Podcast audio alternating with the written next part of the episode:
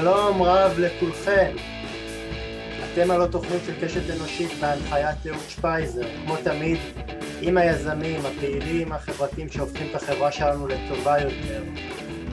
כמו תמיד בהרגלי בקודש אני מזכיר שאת התוכנית שלי אה, היא תוכנית של אדם פרטי, בעל מיזם פרטי, מומלץ בתום השידור או בתום ההאזנה לראיון לשתף את התוכנית ברשתות החברתיים כדי שהתוכנית תמשיך לצבור קהל מאזינים הדוק ונאמן. בואו נתחיל! לרגל אירועי 20 שנה לאסון התאומים, הלא הם פיגועי 11 בספטמבר, ו-30 שנה לסיום המלחמה הקרה, חשבתי לעצמי כמה סמלי יהיה זה עבורי להגיש תוכנית ברוח אמריקאית ולהזמין אליי לתוכנית היסטוריון וכמי שמכהן כראש החוג ללימודי ארצות הברית כדי לסקר את השינויים והתמורות שעברו על המעצמה אה, כרגע לפחות החזקה ביותר בעולם. מרגעי הזוהר שלה בשלהי המלחמה הקרה שנדמה היה שערכי הדמוקרטיה והשוק החופשי הנחילו תבוסה ניצחת לקומוניזם הסובייטי ועד רגעי השפל שבאו עם פיגועי 11 בספטמבר. שתי מלחמות מדממות בעיראק ואפגניסטן עד התמודדות כושלת עם הקורונה. כיצד הצליחה התרבות האמריקאית להפוך לשם נרדף לאושר, הצלחה, יוקרה דרך הלך הרוח האמריקאי השתרש כה עמוק בחיינו?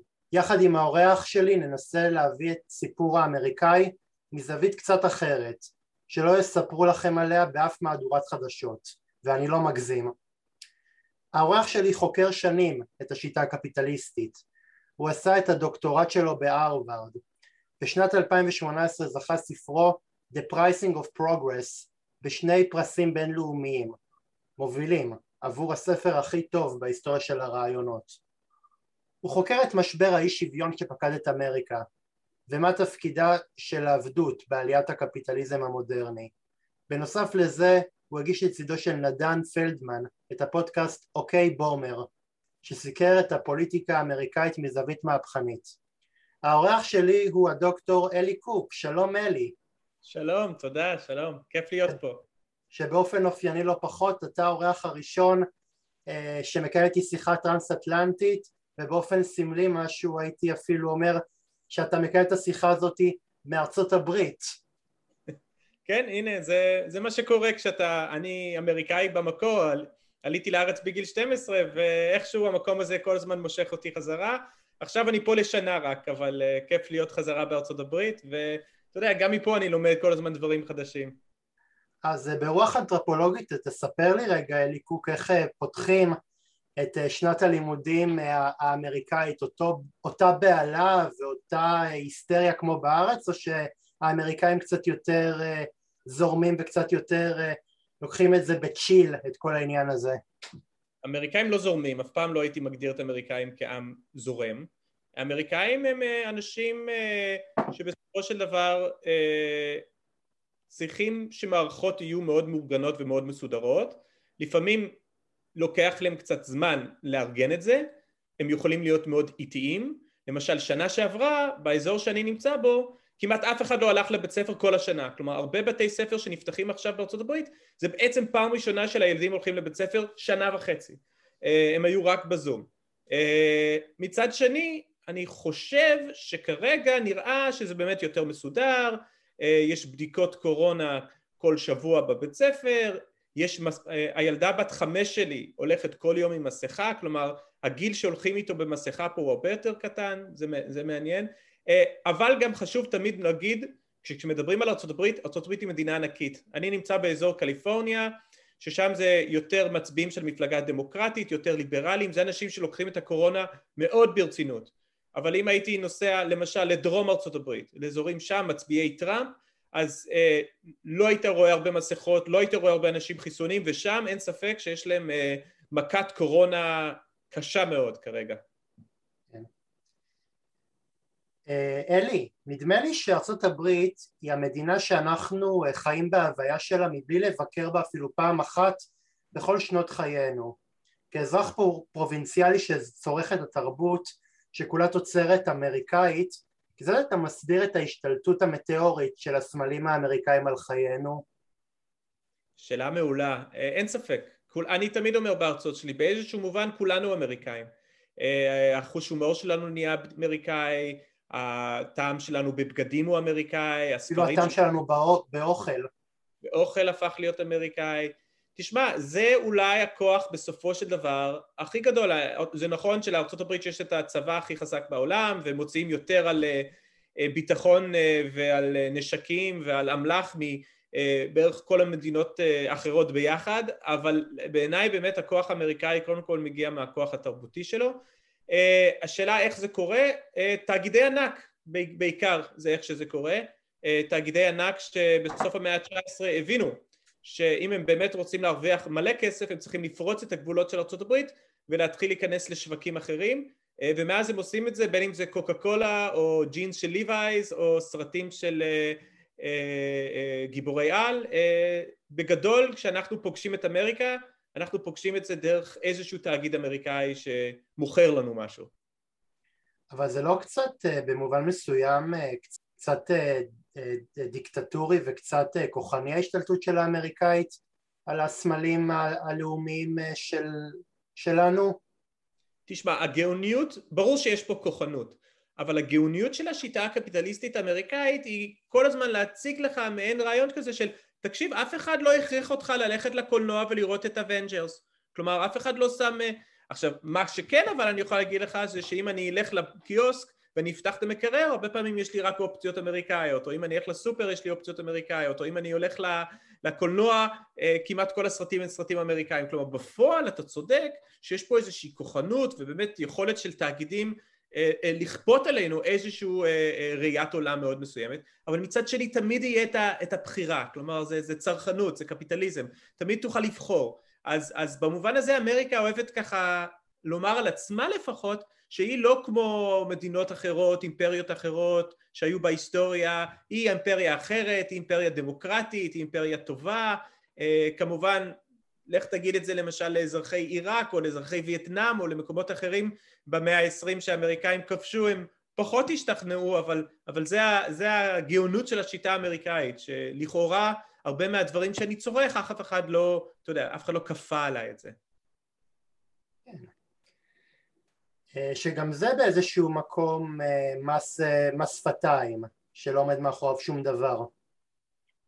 שוב, יש בזה גרעין של אמת, אבל אתה צודק בסופו של דבר כשאני מסתכל על המערכת הכלכלית שאני נמצא בה, שהיא מערכת קפיטליסטית שבדרך כלל עסקים מאוד מאוד קטנים מתקשים אה, להתחרות מול תאגידי ענק, אז מן הסתם אם יש לי איזושהי אה, חנות פיצה קטנה ברחוב ופתאום מגיע פיצה האט ודומינוז והם מפוצצים את כל הישראלים בפרסומות ומבצעים ומורידים גם זה, אז כן, יהיה לי מאוד קשה להתחרות נגדם ואתה צודק, יש פה כוחנות, אין ספק, יש פה כוחנות. אלי, מאיזה שלב ארה"ב מבססת את מעמדה כמעצמה?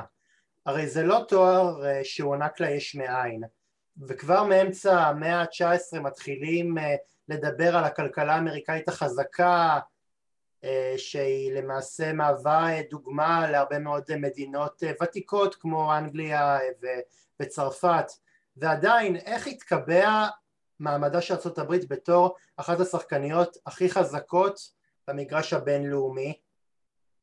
אז באמת במאה ה-19 ארה"ב היא מעצמה כלכלית, אבל היא לא מעצמה פוליטית, היא די נשארת אה, בתוך גבולות ארה"ב, מתעסקת בעיקר בכיבוש המערב אה, והתפתחות של אה, הכלכלה האמריקאית מבפנים, שאגב זה כולל גם אה, שיעבוד של אה, מיליוני שחורים, אה, אבל אתה צודק שבעצם... האינדיאנים.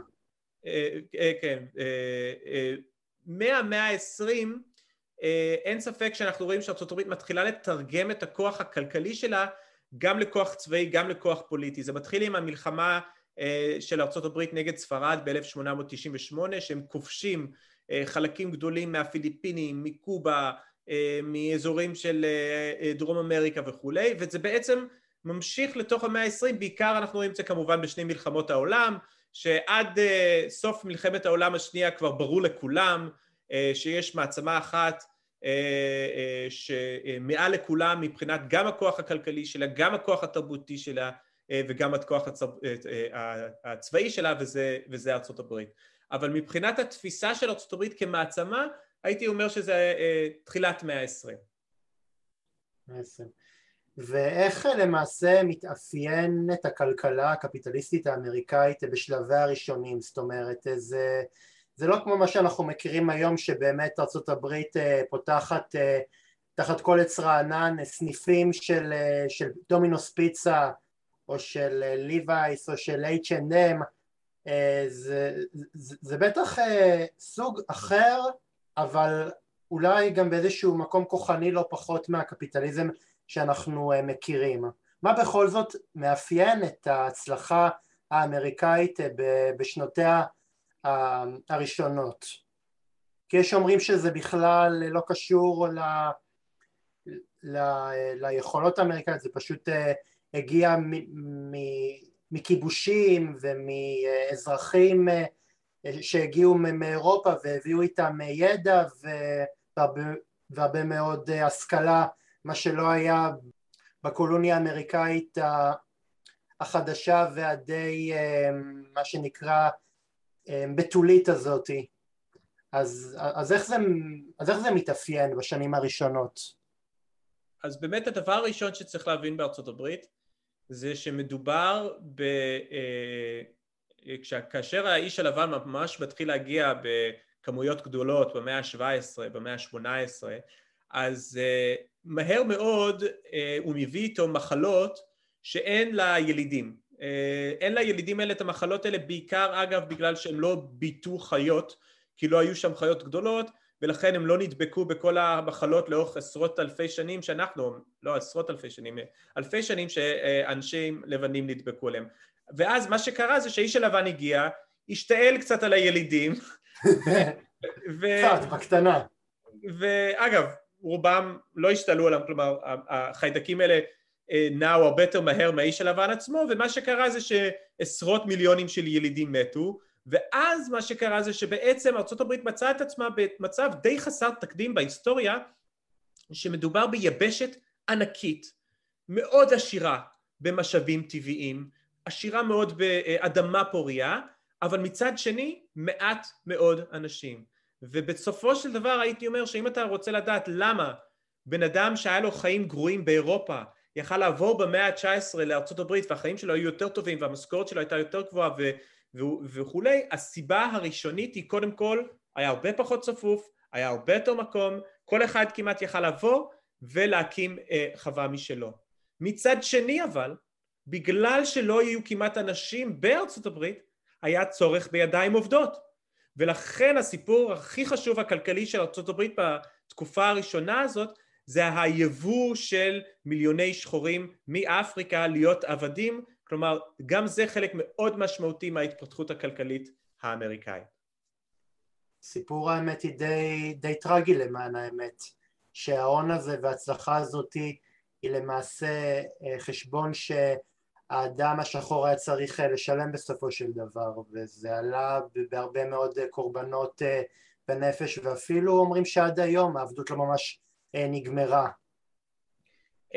העבדות הסתיימה אבל אין ספק שאפשר להגיד שההשלכות החברתיות והכלכליות של העבדות בהחלט עדיין איתנו יש מחקרים מאוד מעניינים על זה, על איך שהעושר מתגלגל מדור לדור ואז אתה מוצא את עצמך בן אדם לבן שיורש מאבא שלו מאות אלפי דולרים לעומת בן אדם שחור שיורש מאבא שלו עשרה דולר ואז אתה אה, מצליח כי אתה לבן ואתה אומר לעצמך אה כנראה שבגלל שאני לבן למרות שזה בתכלס פשוט אה, בגלל תהליכים היסטוריים ארוכים. אה, אגב יש היום גם דיונים מאוד מעניינים אני לא חושב שזה כרגע הולך לשום מקום אבל יש דיון על פיצויים ועל הצורך בעצם אה, לתקן את הטעות, אה, טעות זה לא היה טעות, את העוול ההיסטורי הזה אה, של העבדות ובעצם אה, אה, להחזיר לשחורים את כל מה שהם איבדו מבחינה כלכלית לפחות לאורך כל השנים האלו. אלי, במובנים מסוימים השיטה הקפיטליסטית מזוהה יותר מכל עם האומה האמריקאית. האם הקפיטליזם נמצא על פרשת דרכים וייתכן שהשיטה הזאת לאט לאט מאבדת מן הרלוונטיות שלה או שאנחנו בפתחה של תקופה שבו נראה קפיטליזם כמו שהכרנו עם מיסוי אגרסיבי על מעוטי יכולת וקיצוצים של משאבים חיוניים עבור האזרחים, רק עטוף באריזה מתונה יותר שכולה סיסמאות ומילים יפות על שוויון?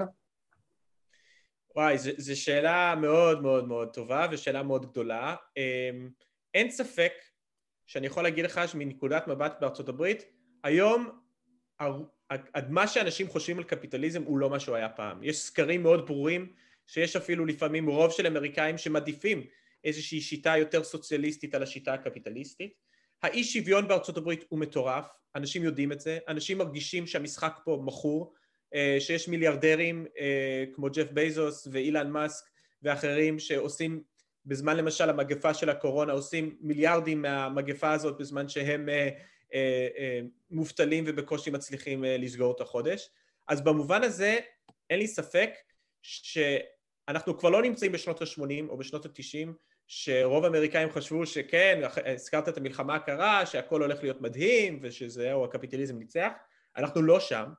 מצד שני, האם אנחנו הולכים לראות שינוי משמעותי בשנים הקרובות? תשמע, הקפיטליזם מאוד חזק, התאגידים האמריקאים מאוד חזקים, הכסף הקפיטליסטי והתאגידי משפיע מאוד על הפוליטיקה האמריקאית, אה, בדרך כלל מי שמצביע גם בבחירות האמריקאיות הם אנשים שנוטים להיות יותר עמידים אה, ויותר מבוגרים אז בגלל כל הסיבות האלה אני לא יודע אם יהיה איזה שינוי דרסטי. מצד שני אנחנו כבר רואים שינויים היום. ג'ו ביידן הוא ללא ספק הנשיא השמאלני ביותר מבחינה כלכלית בארצות הברית מאז שנות ה-60. אה, אף אחד לא מתקרב אליו. אה, אה, הוא מדבר על להגדיל את המיסים על עשירים, להגדיל את ההוצאה הציבורית, לדבר, הוא מדבר על בעצם להחליש את אה, כוחם של תאגידי ענק, הוא מדבר על כל הדברים האלה, לא בטוח שהוא יוכל להצליח לעשות את הדברים האלה, אבל לפחות בשיח ובדיבורים אנחנו מתחילים לראות שינוי אמיתי, כלומר זה לא, הוא לא סתם, זה לא מס שפתיים, ביידן באמת חושב שהשינויים האלה חשובים, אבל מבחינה פוליטית לא בטוח שהוא יוכל לבצע אותם, זה קשור למערכת האמריקאית, עם הסנאט ואיך שהיא עובדת, אבל אה, כן אני רואה איזשהו שינוי כיוון משמעותי, לפחות במפלגה הדמוקרטית. כן, אה, אני, יכול להיות שאולי גם ג'ו ביידן אומר לעצמו, אה, ת, תראו, אנחנו שנים התעסקנו בלבנות את האימפריה האמריקאית והתעסקנו בלהתערב בכל מיני סכסוכים וקונפליקטים במדינות אחרות עד שהזנחנו את מצבם של האזרח האמריקאי הקטן שבקושי מצליח לסגור את החודש, בקושי מצליח לקנות אה, דירה, בקושי מצליח למצוא גישה לרפואה אה, טובה ומתקדמת ואנחנו צריכים כרגע להפנות את השאיפות אה, האימפריאליות שלנו ולנתב אותם כלפי אה, עניינים שהם יותר דומיסטיק, יותר בי, ביתיים. ראינו מה קורה כשנותנים לעניינים האלה, כשלא מעודדים את העניינים האלה, כשנותנים להם להיות מוזנחים, לאיזה מצב זה קורה, עם המהומות בארצות הברית נגד ההריגה של אה, ג'ורג' פלויד ונגד הטיפול הכושל של, של דונלד טראמפ אה, בקורונה. המקרים האלה הם מקרים כל כך נפיצים, כל כך משבשים את הדעת של האמריקאי הממוצע שהוא אומר לעצמו בסדר, אמנם, אנחנו, אמנם הממשלה שלנו רוצה להביא לשלטון דמוקרטי באפגניסטן אבל אבל אני האזרח הקטן שחי בדקוטה ו- ומגדל חוות תירס בטקסס, אליי כל, ה- כל העושר הזה לא, לא מגיע. וזה גם אחד הטענות אה, שמדביקים לקפיטליזם שעם כל ההבטחות האלה על, אה, על, אה, על עושר שמחלחל ל- לאזרח הקטן ולשכבות המוחלשות העושר הזה בסופו של דבר נמצא בידיים של מעטי מעטים ובסופו של דבר זה חרב פיפיות שבסופו של דבר תתהפך וה, וה, ורוב האוכלוסייה שלא מחזיקה בהון האנושי ושבעצמה מחכה לקבל אה, אפילו פרומיל מההון האנושי הזה פשוט אה, תתהפך ו, ותצא אה, להפגין.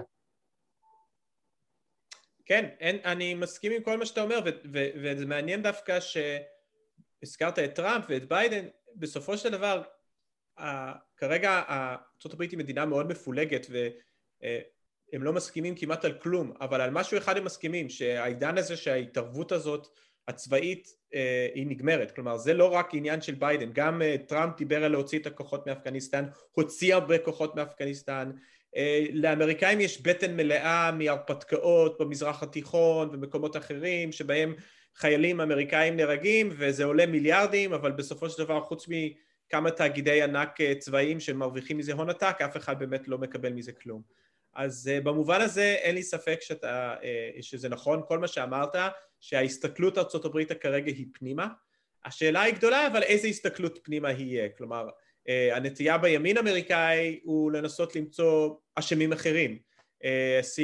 שעירי אל העזאזל על המצב האמריקאי, בעיקר מאשימים את המהגרים למשל, או מאשימים את השמאלנים, או את השחורים, או וכולי, לעומת זאת האנשים שבצד היותר שמאל, שמאל או לפחות שמאל מרכז, אין ספק שהם מתעסקים המון עכשיו בארצות הברית בסוגיות האלה שהזכרת, בסוגיה של האי שוויון, הפערים, החוסר יכולת של האמריקאים לקבל ביטוח בריאות נורמלי, המחירים המטורפים של הדיור פה, רק אתמול מתו 43 אנשים בניו יורק, רובם מתו כי הם טבעו למוות בתוך דירות מרתף והסיבה שהם גרו בדירות מרתף זה בגלל שהם לא יכולים להרשות לעצמם דירה נורמלית עם חלון בגלל שמחירי הנדל"ן, אז הדברים האלה אפילו הורגים בסופו של דבר וזה, אין ספק שזו הסוגיה הבוערת ביותר בארצות הברית, היא פשוט באה לידי ביטוי בכל מיני דרכים.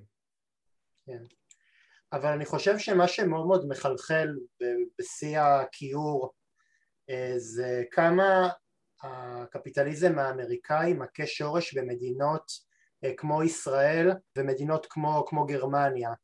שעד לפני כמה, כמה שנים, זה, אנחנו לא מדברים על עידן כל כך רחוק, לפחות עשרים שנה, עוד היו יכולים להצטייר כמדינות שבהן יש עזרה לחלש, יש מערכת רווחה מתוקנת ו, ואחרי המלחמה הקרה, ארה"ב שיכורת כוח והיא מתחילה להפיץ את הרעיונות שלה על כלכלה חופשית בכל מקום והיום, והיום אתה לא יכול ללכת לשום מקום מבלי לשמוע את המשפט שהוא לפי דעתי הכי נורא בעולם שהרצון של האזרח הקטן לדיור ולמערכת חינוך נאותה זה בקשה שהיא תיצור גירעון תקציבי. וזה באיזשהו מקום אחד הירושות הכי, הכי כואבות של הקפיטליזם שהוא באיזשהו מקום העביר מסר לאזרחים לא רק בארץ אלא בעולם שלמעשה החיים שלהם לא מעניינים הם, הם, הם רק קורבנות לאיזשהו סיפור הרבה יותר גדול של, של uh, התעצמות, של שגשוג, של, של אתה יודע כמאמר המיתוס יכאב לכם קצת אבל, אבל הכאב הזה יחזיר את עצמו בעוד כמה שנים. ויש אזרחים ברחבי העולם שמחכים כבר, כבר עשרים שנה ועבר, ועברו עשר שנים מאז המשבר הכלכלי של 2009 וה, ולא רק ש, שהאזרחים ברחבי העולם לא זו בלבד שלא, שלא הפסיקו לשלם מיסים גבוהים הם, הם עדיין נמצאים באוברדרפט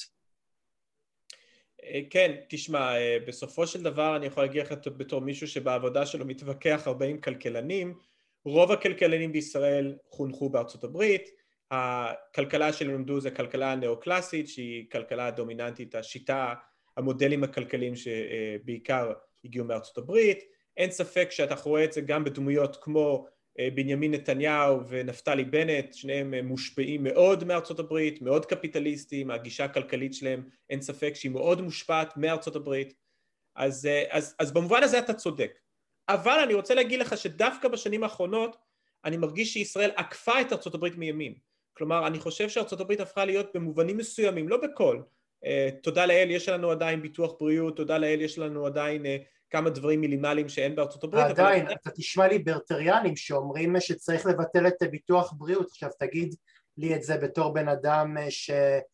שיש לו 40 אחוזי נכות, תגיד לו ש... שמבטלים לי את, ה... ביטוח... את ביטוח לאומי, מה זה, אני ארצה לחנוק את האנשים האלה בעודם בחיים, מכמה שהאמירה הזאת פוגעת ו... ומרגיזה.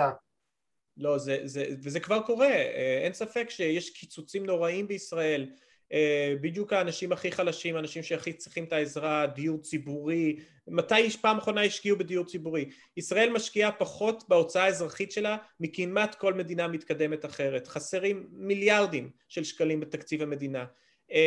אבל לגבי הגירעון זה דווקא מעניין כי דווקא בשנים האחרונות, דווקא בארצות הברית מתפתח תיאוריה כלכלית חדשה שיותר ויותר תופסת תאוצה שבעצם אומרת שכל החבר'ה האלה משנות ה-80 וה-90 הימנים האלה טעו שבעצם גירעון כלכלי זה לא דבר רע, גירעון כלכלי זה דבר טוב, זה להשקיע את הכלכלה, זה בעצם המדינה יש לה מדפסת כסף, היא לא יכולה, זה לא כמו בן אדם, חוב של מדינה זה לא כמו חוב של בן אדם אישי ולכן מה שאתה יכול לעשות זה להשקיע את הכסף הזה בתוך הכלכלה, להיכנס לחובות אבל להשקיע אותו כמו שצריך, אגב זה מה שארצות הברית עשתה אחרי מלחמת העולם השנייה ופרחה מאוד אה, ולכן דווקא בשנים האחרונות אני שמח לומר שיש קצת שינוי בישראל, קצת בעקבות מה שקורה בארצות הברית כי בארצות הברית באמת כבר הבינו ש, שכל המיתוס הזה על זה שחייבים לקצץ ואין כסף, יש כסף ואפשר להוציא את הכסף הזה.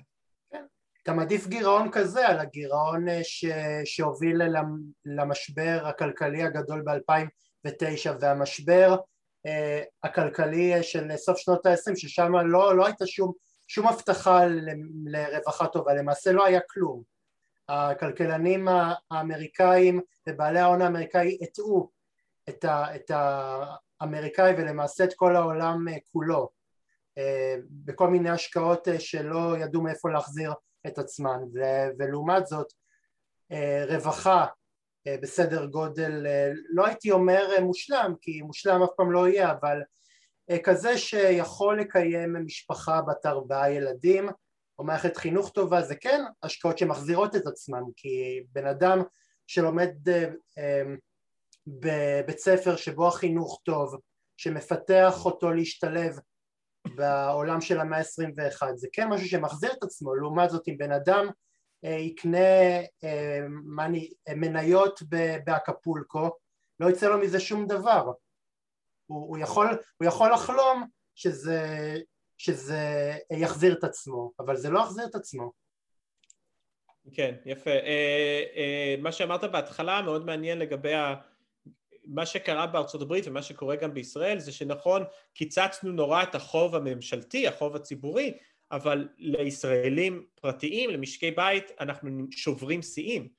אה, החובות של משקי בית ישראלים אף פעם לא יהיו גרועים כמו שהם עכשיו, בין אם זה המשכנתה הענקית שאני צריך לקחת, אם אני רוצה לקנות איזה דירה מסכנה ויקרה, או, או כל מיני דברים אחרים. אז במובן הזה אתה צודק, פשוט לקחו את הגירעון הזה, את החוב הזה, ובמקום שהמדינה תהיה אחראית אליו, אה, העבירו את זה לכל הפרטים ובעיקר אה, לחלשים ולעניים. אלי תגיד, האם התקופה שבו אני ואתה מנהלים את הרעיון הזה ואנחנו, סלח לי שאני אקפוץ מנושא לנושא כי פשוט הקפיטליזם וה, והתרבות האמריקאית נורא חופפים אחד לשני אז האם התקופה שבו אני ואתה מנהלים את הדיון הזה אה, זאת גם תקופה שבה המעצמה האמריקאית נמצאת בשקיעה ואם כן אתה יכול לאתר את נקודת התורפה של המעצמה הזאת אה, שהביאו אותה למשבר שבו היא נמצאת? ארצות הברית נמצאת בשקיעה מאז שנות ה-70 אה, מאז שנות ה-70 בעיקר אה, עם עלייתו של רונלד רייגן ארצות הברית קיבלה החלטה כלכלית שהיא לא רוצה כמעט לייצר דברים יותר ומה שקרה אחרי זה זה שכל המפעלים נסגרו, עברו לסין כל האנשים שעבדו במפעלים בעבודות טובות, מאוגדות, אה, עם משכורות יפות, הם אה, הרבה פעמים איבדו את העבודות האלה והלכו לעבוד בשכר מינימום בכל מיני מקדונלדסים ואחרים. ובעצם מה שקרה זה שאפשרו אה, בעצם לארה"ב להפוך למדינה שבעיקר מייצאת דבר אחד וזה דולרים, בעיקר מתעסקת בדברים פיננסיים אבל כבר לא ממש מייצרת דברים כמו שהיא ייצרה פעם וזה יצר מצב שהיום למשל ארה"ב היא מאוד מאוד מאוד תלויה בסין מבחינה כלכלית. אה, כמעט כל מה שהאמריקאים צורכים זה ביבוא מסין. אה, מצד שני כשהם מייבאים את כל הדברים האלה מסין הם, הדולרים האלה יוצאים אבל הסינים לא רוצים את הדולרים האלה אז אז הם קונים את החוב האמריקאי. אז בהרבה מובנים גם החובות האמריקאים בידיים של הסינים. כלומר אז במובן הזה אני אין ספק שאני רואה שקיעה כלכלית הברית אחוזי הצמיחה בארצות הברית הם לא מה שהם היו לפני שנות ה-70, האי שוויון זה איום אדיר גם על החברה האמריקאית. ראינו את ההתפרצויות האלה של מצביעי טראמפ לתוך גבעת הקפיטול. אה, בעיניי הרבה מהסיפורים האלה קשורים לאי שוויון, להרגשה של אנשים שבעצם הממשלה היא מנותקת, היא אליטה, עכשיו ברור שהאנשים האלה גם היו קצת משוגעים והיו להם כל מיני תיאוריות קונספירציה, אבל זה מה שקורה בחברה אה, שהפערים בה כל כך גדולים והרגשה היא שעובדים עליי בעיניים, שהמשחק מכור, שאין לי סיכוי להתקדם. אגב המוביליות החברתית בארצות הברית מאוד ירדה בשנים האחרונות, כלומר החלום האמריקאי הזה שכל אחד אני יכול לבוא ויום אחד להיות עשיר זה מיתוס היום לגמרי, זה, זה תמיד היה קצת מיתוס, אבל היום זה ממש מיתוס. היום הסיכויים של ילד עני בארצות הברית להפוך לעשיר הם קטנים מאוד, אפילו יותר קטנים מאשר בסין. אה, אז מכל הסיבות האלה ועוד הרבה אחרים, כן, האימפריה האמריקאית היא בשקיעה, בעיניי המאה ה-21 שייך לסינים בכל מיני אה, סיפורים, וזה משהו שאנחנו עוד נרגיש אותו עוד בימינו בתור ישראלים. אני חושב שככל שהעשורים יעברו, הנה מי בונה את הרכבת עכשיו בישראל? הסינים, מי הולך להשקיע בישראל? הסינים, מי בונה את הנמל בחיפה? הסינים, והדבר הזה רק המשיך. אבל זה עוד טעות שארצות הברית אה, באיזשהו מקום עשתה בענייני חוץ, כאילו תמיד ארצות הברית היא כמו, ה, היא כמו אה, בלעם, באה מקללת יוצאת, אה, יוצאת מברכת, כי למעשה, כי עכשיו כל ההון האמריקאי בעצם נמצא בידיים הסיניות ועל זה גם טראמפ רכב כי הוא אמר לאמריקאי הממוצע למה אתה לא מצליח, למה אתה לא מתקדם? כי, כי בסין אה, יש את כל הנכסים הפרטים שבהם אה, השקעת. אז זה למה אתה לא מתקדם. זאת אומרת התיאוריה שטראמפ רכב עליה היא לא הייתה מנותקת מהמציאות אבל באיזשהו מקום האמריקאים הזינו את, ה, את התיאוריה הזאת והם אלה שנתנו לה כוח כן, תשמע, הסיבה שטראמפ נבחר זה בגלל שהוא היה בעצם הפוליטיקאי הראשון הן משמאל והן מימין, חוץ מאנשים כמו ברני סנדרס, שדיברו על הגלובליזציה במובן השלילי, שאמרו תקשיבו אנחנו מפסידים מהסיפור הזה מול הסינים. Uh, כמובן שאבל טראמפ הוא שרלטן והוא uh, גזען, אז הוא לקח את זה למקומות של הסינים האלה אונסים אותנו וכל מיני... ואיש און, אל תשכח uh, אל, אל און, שהיה יכול, שעדיין בעודו נשיא המשיך אה, לגלגל אה, מיליארדים ולעשוק את, ה, את האזרח הקטן במסווה אה, של במסווה של, של הפרחת תיאוריות קונספירציות לכל עבר. חד משמעית. אז, אז, אז לגבי טראמפ, אז הוא, הוא לא תרגם את זה למה שבאמת צריך, אבל הוא כן דיבר בשפה כזו, ואני חושב שמה שמעניין דווקא זה שעכשיו אנשים בשמאל כמו ג'ו ביידן אה, הם בעצם מבינים שהעידן הזה של השוק החופשי נגמר, מותר לדבר נגד הגלובליזציה, אפשר להתחיל לדבר על זה שאנחנו צריכים להוריד את האי שוויון, שאנחנו צריכים אה, להתחיל להשקיע יותר במפעלים אמריקאים וכולי. אה, מצד שני, אני לא בטוח שג'ו ביידן מספיק חזק לעשות את הדברים האלה מול המפלצות התאגידיות שגדלו פה בארצות הברית בשנים האחרונות, כמו הפייסבוקים, אמזון, אפל, שבהרבה מובנים יותר חזקים מהממשלה האמריקאית. כן.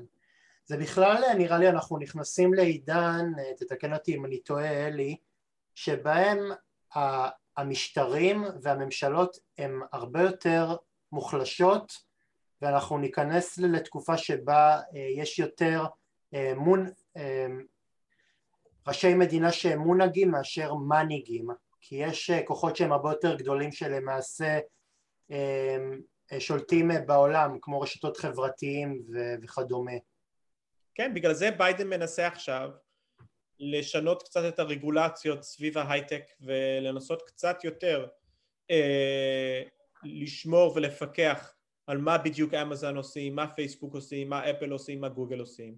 זה מאבק מאוד ארוך, זה רק מתחיל, אה, קוראים לזה לפעמים הגבלים עסקיים, יש לזה שמות אחרים, פירוק מונופולים, אבל אין ספק שזה הולך להיות אחת המשימות הכי חשובות אה, כי אחרת אנחנו נראה מה שאנחנו רואים בקורונה, שכולנו מפסידים, אבל תסתכל על המניה של אמזון, של פייסבוק, של אה, אפל, אה, הדבר הזה, המגפה הנוראית הזאת, זה הדבר הכי טוב שקרה להם, הרוויחו מזה מיליארדים. אל משבר הקורונה ומשבר האקלים מסמלים במידה רבה את רגעי השפל של השיטה הקפיטליסטית שהעדיפו לשים את טובת הרווחים על פני טובת כלל החברה ורואים איך בקרב המדינות השבעות ישנן עוד עשרות מדינות שבהן אפילו אין גישה לחיסון ראשון של הקורונה. האם המשברים הללו עשויים לשנות מבלי הכר את פני הסדר הכלכלי בעולם או שעבור ברוני השיטה מדובר במכה קלה מתחת לכנף? הסיפור עם החיסון הוא ביזיון קפיטליסטי קלאסי שחברה פרטית קיבלה המון כסף ציבורי בשביל לפתח את התרופה הזאת. כלומר בסופו של דבר מי שבאמת השקיע את הכסף לבנות את התרופה את החיסון סליחה היה אה, ממשלות אה, וכסף ציבורי. אבל כמובן באמריקה כמו באמריקה נתנו את הכסף הזה צ'ק פתוח תעשו עם זה מה שאתם רוצים ופייזר וכל החברות האחרות בעצם יצרו פטנטים מאוד חזקים. ולכן אין היום אפשרות בעצם למרות שהיינו יכולים עכשיו מבחינת כמות לקחת את הפטנט של פייזר ולהתחיל לייצר חיסונים לכל העולם אגב זה משהו שכדאי לעשות גם בתור אזרחים במערב כי כל הווריאנטים האלה, כל הדלתא וכל הדברים האלה רק יחמירו אם לא נחסן את כל העולם. אבל uh, זה לא קורה. uh, מי שזוכר למשל את דוקטור פאוצ'י שהיה כזה סוג של גיבור של הליברלים האמריקאים uh, בתקופה של טראמפ, מי שאחראי בעצם לכל uh, סוג של ה, ככה איש שאחראי על קורונה וכשבאו אליו אמרו לו תקשיב אולי כדאי לבטל את הפטנטים האלה כדי שכל העולם יוכל לקבל את החיסון אז הוא אמר מה פתאום אי אפשר לעשות את זה? וכולי. כלומר uh, ארה"ב במובן הזה אגב ביידן אני אגיד את טובתו כן דיבר על זה זה קצת ירד בש... לא יודע זה דעך אבל היה איזה רגע שהוא דיבר על זה קצת. אבל זה דוגמה מצוינת באמת לחוסר יעילות של השיטה הקפיטליסטית בגלל הצורך שלה ברווחים, בגלל הצורך שלה אה, בקניין אה, אה, פרטי. המיתוס של השוק הפרטי הוא שאה אבל אז צריך את הרווחים האלה כדי שיהיו אנשים שישקיעו, אבל לא, עובדה, מי שהשקיע בחיסון הזה זה היה בסופו של דבר המערכת הציבורית, אז זה שקר. אז כן, הזכרת את העניין האקלים, טוב זה, אתה יודע, זה סיפור ממש גדול, זה הסיפור הכי חשוב אולי של המאה ה-21, האיום הכי גדול גם על האנושות, אבל במובנים מסוימים אפשר להגיד אולי גם האיום הכי גדול על הקפיטליזם. אה, אני רק אגיד בקצרה שהקפיטליזם לא יוציא אותנו מהמשבר הזה, הוא לא מסוגל.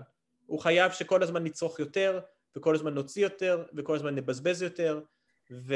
אה, וכל הזמן נצמח עוד ועוד ועוד, ואני פשוט לא רואה איך אנחנו נצא מהמשבר הזה אה, בלי שינוי משמעותי וקיצוני אה, בדרך שבו אנחנו מקצים את המשאבים של החברה.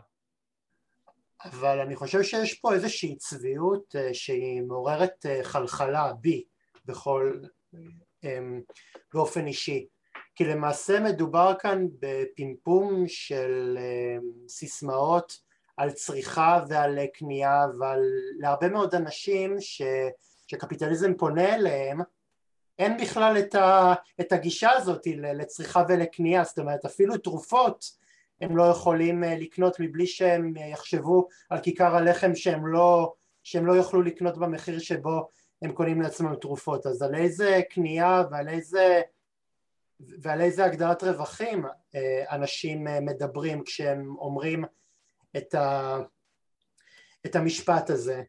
לדעתי זה, זה, זה צביעות אה, מהמדרגה הראשונה ומי שכן יש לו את הגישה הזאת זה כן האנשים שממילא נמצאים בנקודת אה, פתיחה יותר טובה ושיש להם יותר. ואני לא נג, נגד אה, צריכה, אני בעד צריכה רק שהצריכה הזאת חייבת להיות צריכה שבאיזשהו מקום האדם יודע שהיא תבוא לטובתו. מזה שבן אדם יקנה, יקנה קוקה קולה או יקנה אה, אה, פיצה או יקנה אה, נעליים או, או מכונית, זה לא מה ש, שיעזור לו. ו, ודווקא ב, במקורות האלה שכן יכולים אה, לממש ולהגדיל אה, את הרווחים של, ה, של האדם מהם מקצצים ו, ומדברים פחות חיוניים נותנים להם לצבור עוד ועוד ועוד ועוד ועוד כוח. לגמרי, אני מסכים איתך. אני רק אוסיף שגם המשבר של האקלים הוא לא רק משבר של צריכה, כלומר במובן הזה זה, אנחנו לא צריכים לראות את זה כמשהו שהוא האחריות שלנו כאינדיבידואלים, זה האחריות שלנו כחברה. בסופו של דבר המזהמים הכי גדולים זה לא בני אדם אישיים, זה תאגידי ענק. זה, זה חברות הנפט, זה...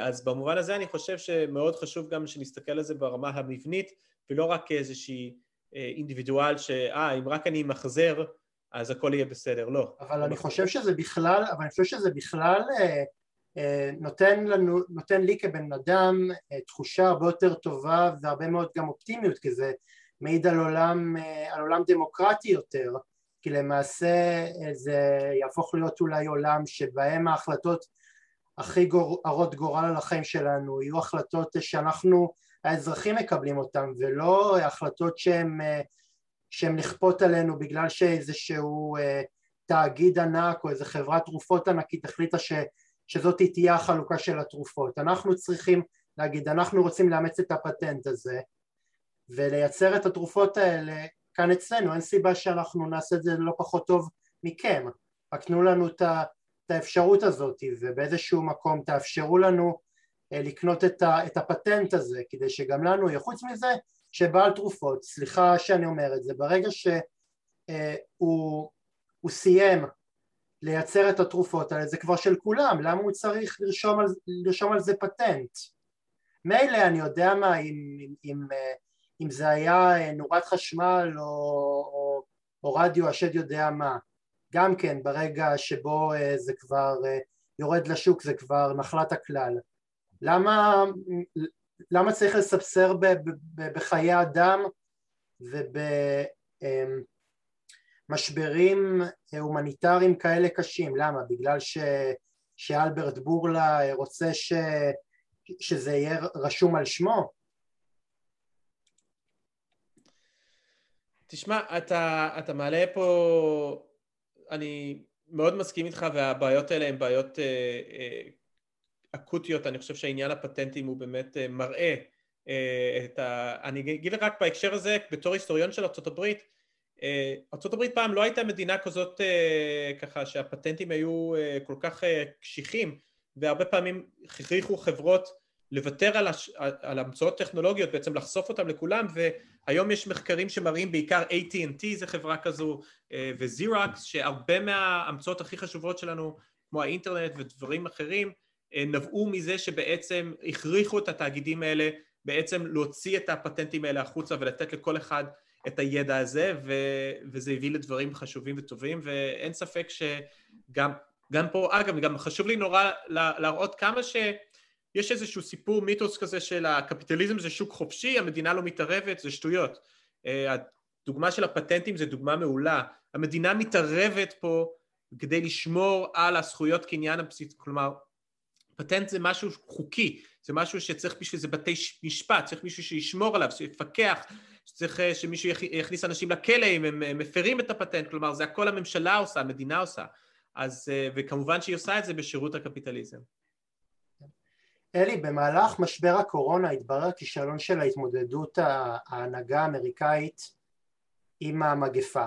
והנה לא עברה שנה וכבר ארצות הברית מתמודדת עם כישלון אה, של המלחמה באפגניסטן ומה שנראה כמו נסיגה אה, מביכה משטחה של אפגניסטן האם האומה הכי חזקה בעולם פשוט לא מסוגלת אה, לנהל מערכות מורכבות שמצריכות ממנה מחשבה לטווח הארוך? תשמע, צריך לשאול מה היה המטרה של ארה"ב באפגניסטן. אני אהיה פה מאוד ציני. אני חושב שהמטרה העיקרית של ארה"ב באפגניסטן היה שחברות הנשק והצבא האמריקאי יקבל הרבה תקציבים ויקבלו הרבה כסף. זה, זה, זה, זה הצליח, כלומר המטרה פה לא באמת הייתה אף פעם לדעתי אה, להביא לאיזושהי דמוקרטיה באפגניסטן וכולי, אז, אז אה, אולי זו תשובה קצת צינית, אבל ככה אני רואה את זה, כלומר מהנקודת מבט של האנשים, הארכיטקטים של היו בממשל בוש שהרוויחו אחרי זה הון עתק מהמלחמה הזאת, אני חושב שהמלחמה הזאת היא הצלחה גדולה בשבילם. אה, זה נורא להגיד, אבל מבחינת ארה"ב והמעמד שלה בעולם, אה, אתה יודע, ארה"ב עדיין יש לה את הצבא הכי חזק בעולם, בפער ניכר, אם באמת יהיה איזשהו איום משמעותי על ארה"ב, היא תוכל להגיב בכוח אדיר שאף אחד אחר לא מתקרב אליה, אבל uh, בסופו של דבר, uh, כן, האמריקאים כבר אין להם את הרצון uh, או את המשאבים בשביל uh, להילחם בכל מיני מקומות uh, בעולם, שהם לא ממש רואים את הסיבה למה הם בכלל צריכים להיות שם.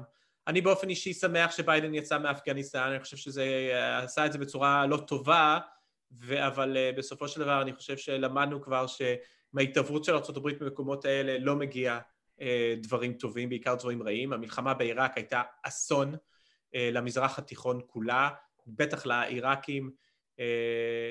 הגנרלים הישראלים הימנים לא אוהבים להזכיר את זה, אבל בעצם דאעש וכל הרבה מהבעיות היום, הכוח של איראן שעלה וכולי, הרבה מהדברים האלה קשורים למלחמה בעיראק, שכמובן הם כולם תקפו בו, תמכו בו, כולל נתניהו, ולכן זו הסיבה שעדיף לא להקשיב לגנרלים לגבי מדיניות ביטחונית. אז בסופו של דבר, כן, אני חושב הברית יורדת במובן הזה מהבמה, היא הולכת להפנות את פנימה את המבט, כמו שדיברנו עליו, והנושא העיקרי מבחינה, נראה לי, המערכת הבינלאומית תהיה סין. כלומר, אנחנו נשמע עכשיו הרבה בעשורים הבאים על כל מיני מאבקים עם סין, והכוח של סין, ומה קורה ב-South China Sea, והאם הסינים שם, האם האמריקאים צריכים להעביר כוחות לשם וכולי. מה שלא הולך להיות יותר טוב, כי גם סין, אי אפשר להגיד שהם באיזשהו מקום שא תמים, ואי אפשר להגיד שהכוונות של סין הן טהורות. אני מתאר לעצמי שבעוד כמה שנים נעשה את אותה שיחה ממש ונדבר על האימפריה הסינית ועל ההשפעות שלה בעולם. סין, סיני, אני, תשמע, בסופו של דבר אולי זה בגלל שאני אמריקאי, למרות כל הביקורות שהשמענו פה על ארצות הברית וכולי, אני עדיין מעדיף עולם שבו כנראה המעצמה הכי חזקה היא ארצות הברית ולא סין, סין מפחידה אותי, אגב סין היא מדינה שבה הכסף שמגיע לעובדים מבחינת סך הכל הייצור הוא הנמוך ביותר, כלומר העם הסיני הוא העם הכי מנוצל בעולם, מדובר שם בשלטון טוטליטרי, אכזרי, דיקטטורי שמשתמש בכוחות דיגיטליים באמת מפחידים בשביל להשליט באמת חברה טוטליטרית על העם הסיני, אז כן, אני לא חסיד גדול של הסינים, אין ספק. וזה בדיוק האסון וה...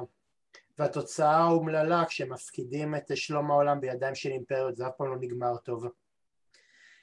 אלי, בעבר היה נהוג מסחר בבני אדם שנקנו לצרכי עבדות, דיברנו על זה, כיצד העבדות עיצבה את קווי המתאר של הקפיטליזם המודרני? ואם כן איזה אדפטציה השיטה עברה כדי להתאים את הכללים הישנים לעידן המודרני אז כתבתי הרבה מאמרים על ההיסטוריה של העבדות והחיבור שלה לקפיטליזם, זה נושא ארוך, זה מורכב, אני אגיד פה רק בקצה המזלג שאין ספק שאם אנחנו מסתכלים על המהפכה התעשייתית במאה ה-19 היא הייתה מהפכה של טקסטיל, כלומר בסופו של דבר מה שגרם גם לארצות הברית וגם לאנגליה להפוך למעצמות כלכליות בינלאומיות אדירות זה שהייצור עבר מהודו ומסין למפעלים האלה, בעיקר של הכותנה והטקסטיל באירופה ובארצות הברית.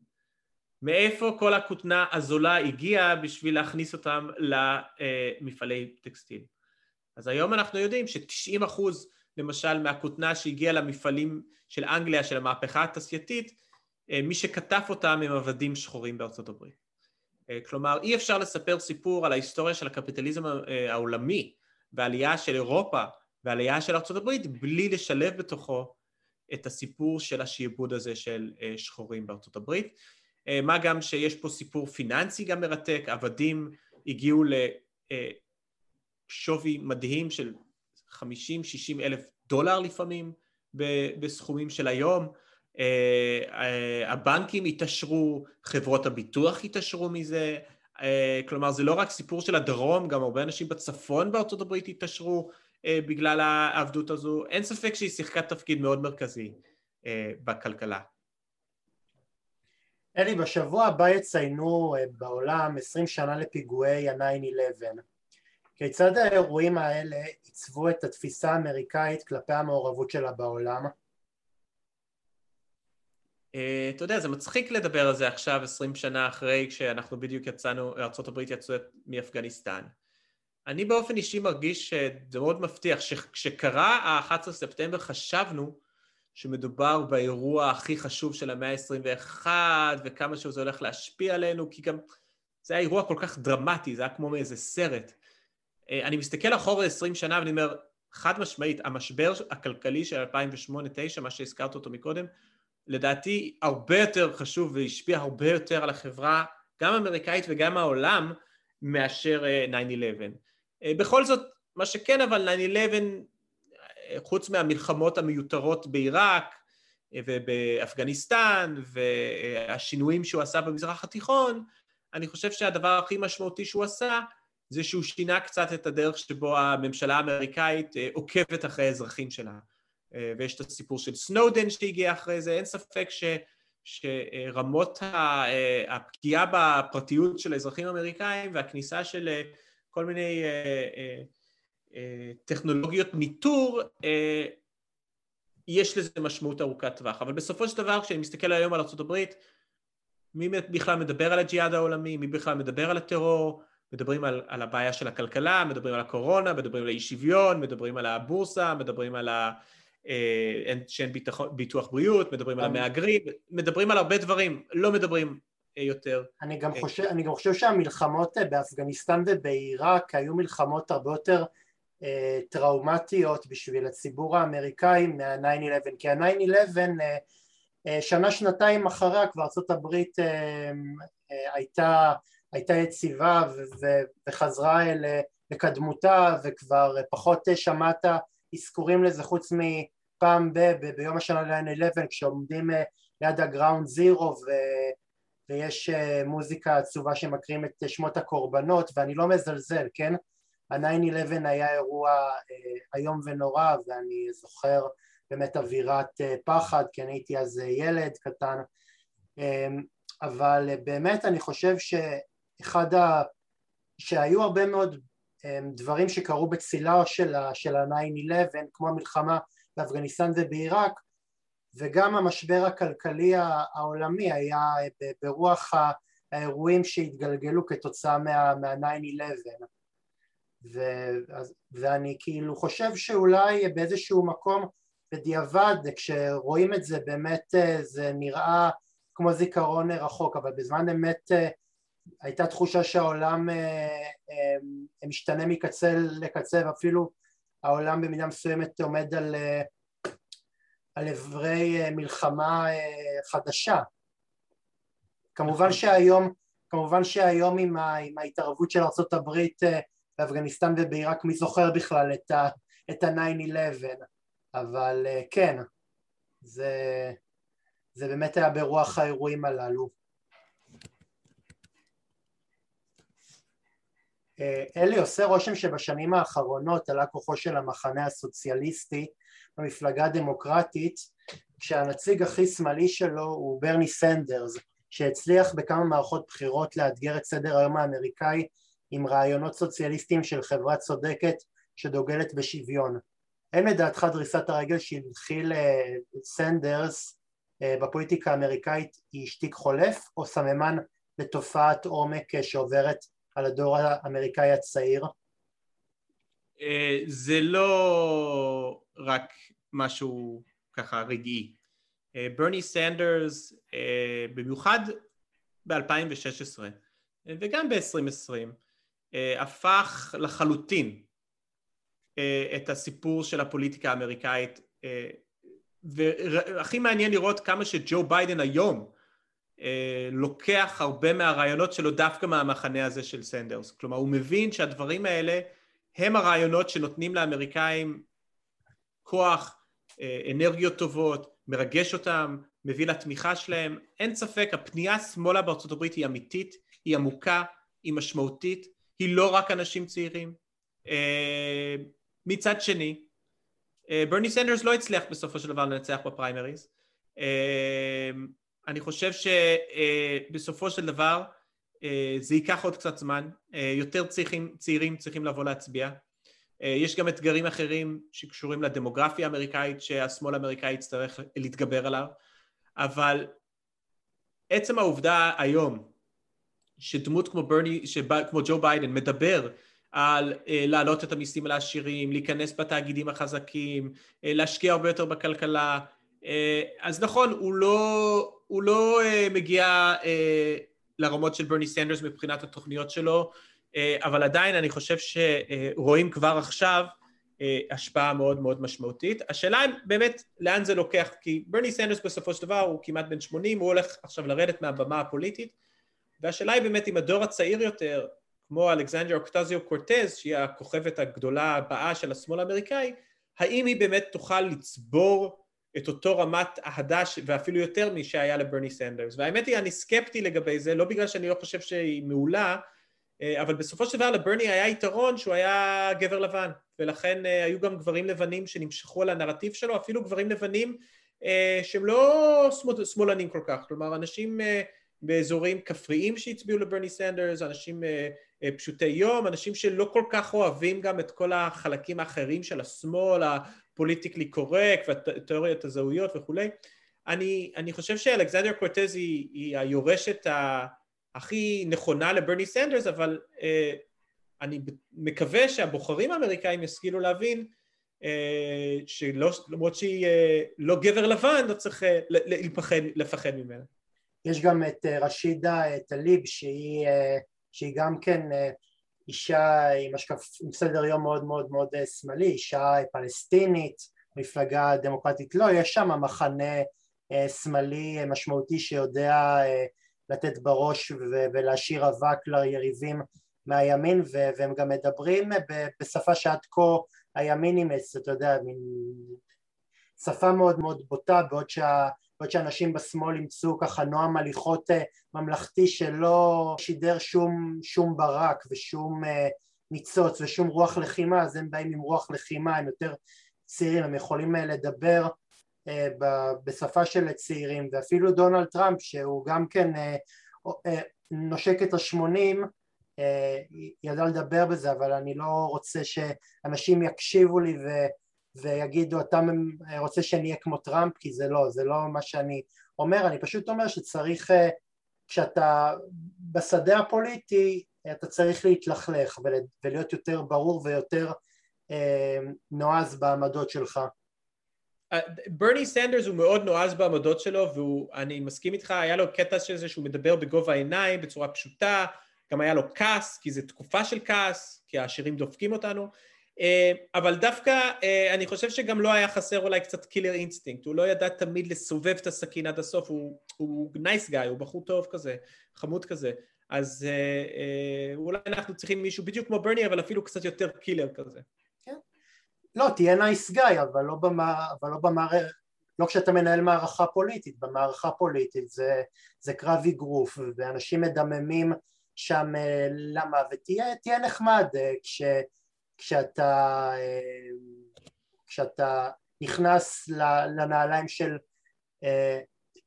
של נשיא ארצות הברית או של ראש ממשלת ישראל. אלי, מהן הבעיות הפנים שאיתה ארצות הברית נאלצת להתמודד היום והאם יש מצב שנראה את המעצמה הגדולה בעולם מפנה עורף לידידותיה בשביל אה, להגדיל את חוסנה הלאומי? זה בסדר אם זו תהיה השאלה האחרונה, אני פשוט חייב לסיים, יש פה איזה משהו שקרה... עוד, עוד שתי שאלות? עוד שתי שאלות. אוקיי, אין בעיה. אמ, אה, תשמע, קצת נגענו בזה, בסופו של דבר הבעיות הכי גדולות בארצות הברית זה בעיה של האי שוויון, הפערים האדירים, העובדה שיש עדיין עשרות מיליוני אמריקאים שאין להם ביטוח בריאות, שיש אמריקאים שנכנסים לאינטרנט ומבקשים נדבות כדי שיוכלו לקנות את התרופות, למשל אינסונין לסכרת, כי זה עולה אלפי דולרים uh, בשוק החופשי הפרטי.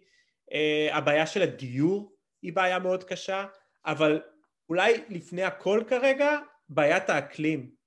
אני גר עכשיו בקליפורניה, יש ימים שאני לא יכול לצאת מהבית בגלל השרפות באזור אה, וזה יוצר עשן שגורם לזה שאי אפשר לצאת מהבית כל שנה השרפות הן יותר גרועות אה, זה ממש כבר איום על כל האזור הזה של קליפורניה איפה שאני חי כרגע אה, מצד שני אני מסתכל על ניו יורק אתמול ברור שהשיטפונות האלה לא היו פשוט סתם ככה הם קורים בגלל שינוי האקלים אנחנו כבר יודעים את זה שזה מביא לשינויים גם בדרך שבו יורד הגשם 43 אנשים כבר אה, נספו אתמול אה, וזה בעצם אנשים שהם קורבנות של שינוי האקלים ובישראל עוד לא כל כך מדברים על זה, אבל בארצות הברית מאוד מתעסקים בנושא הזה.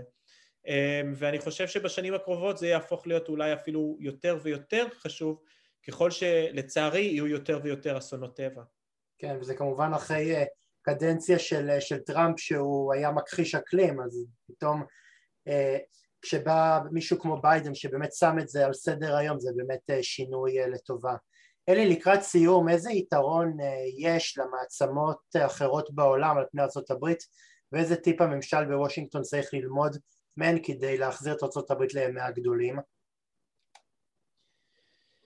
אמ, אז מה שארצות הברית צריכה זה לחזור לתקופות שהיו ב New Deal האמריקאי למשל, מדברים גם על Green New Deal חדש, זה אומר כמו שרוזוולט עשה בשנות ה-30 וה-40, השקעות ציבוריות אדירות בציבור האמריקאי, בתשתיות האמריקאיות, אמ, במדינת הרווחה האמריקאית, להיכנס אה, בעשירים ובמיליארדרים, לעלות בצורה משמעותית כמו שהיה פעם את רמת המיסוי שיש בארצות הברית, אה, לשנות את הדרך שבו מפקחים על תאגידי ענק, כל הדברים האלה שיהיו חלק מאוד משמעותי מה New Deal, כל הדברים האלה, חיזוק של איגודי עובדים, דבר מאוד חשוב שלא דיברנו עליהם, זה הדרך, אנחנו יודעים מה צריך לעשות, השאלה היא אם התאגידים האמריקאים יאפשרו לזה לקרות, אבל אני חושב שהיום הרבה מאוד אמריקאים מבינים שעם השיטה הקיימת אי אפשר להמשיך. אלי לקראת סיום, מהם הליקויים שיש כיום בקפיטליזם שאותם אנחנו צריכים לאתר כדי לבנות עולם חדש וטוב יותר? חרוז יצא לי. כן. אתה יודע, יש הרבה ליקויים. אני, בסופו של דבר הליקויים הכי משמעותיים זה הפערים האדירים שזה יוצר, שמישהו אחד, מה שנקרא winner takes all, מישהו אחד מנצח ולוקח את כל הקופה, למרות שהרבה אנשים עבדו בשביל לפתח טכנולוגיות, אבל בסוף איזה אילן מאסק או איזה מרק זוקרברג אה, קוטף את כל פירות ההצלחה. אה, והחוסר יכולת שלהם להתמודד עם משבר האקלים, כי הם בעצם אה, רוצים רווחים, ומקסום רווחים לא הולך ביחד עם הצלה של כדור הארץ כנראה, והוא כנראה גם לא הולך ביחד בהכרח עם ניסיון לשפר את החיים של רוב האמריקאים. אלי, בנימה פסימית זאת, או אולי אופטימית, וזה כמובן אה, בהתאם לתפיסה של המאזינים שלנו, אנחנו אה, ניפרד כאן, ולקהל המאזינים שהאזין לתוכנית שלנו, תודה רבה לכם, נהיה כאן שוב בשבוע הבא עם עוד אורחים. אני מזכיר לכם, אם אתם רוצים לקחת חלק בתוכנית קשת אנושית, נא קישו את מספר טלפון 050-353-1729 או את המייל שלי, אהוד שפיזר, שטרודל ג'ימל נקודה קום ואני מאוד מאוד אשמח שגם אתם תהיו חלק בתוכנית שלי לעוד יוזמות ולעוד פעילות חברתית ענפה. תודה רבה ולהתראות. ביי, תודה.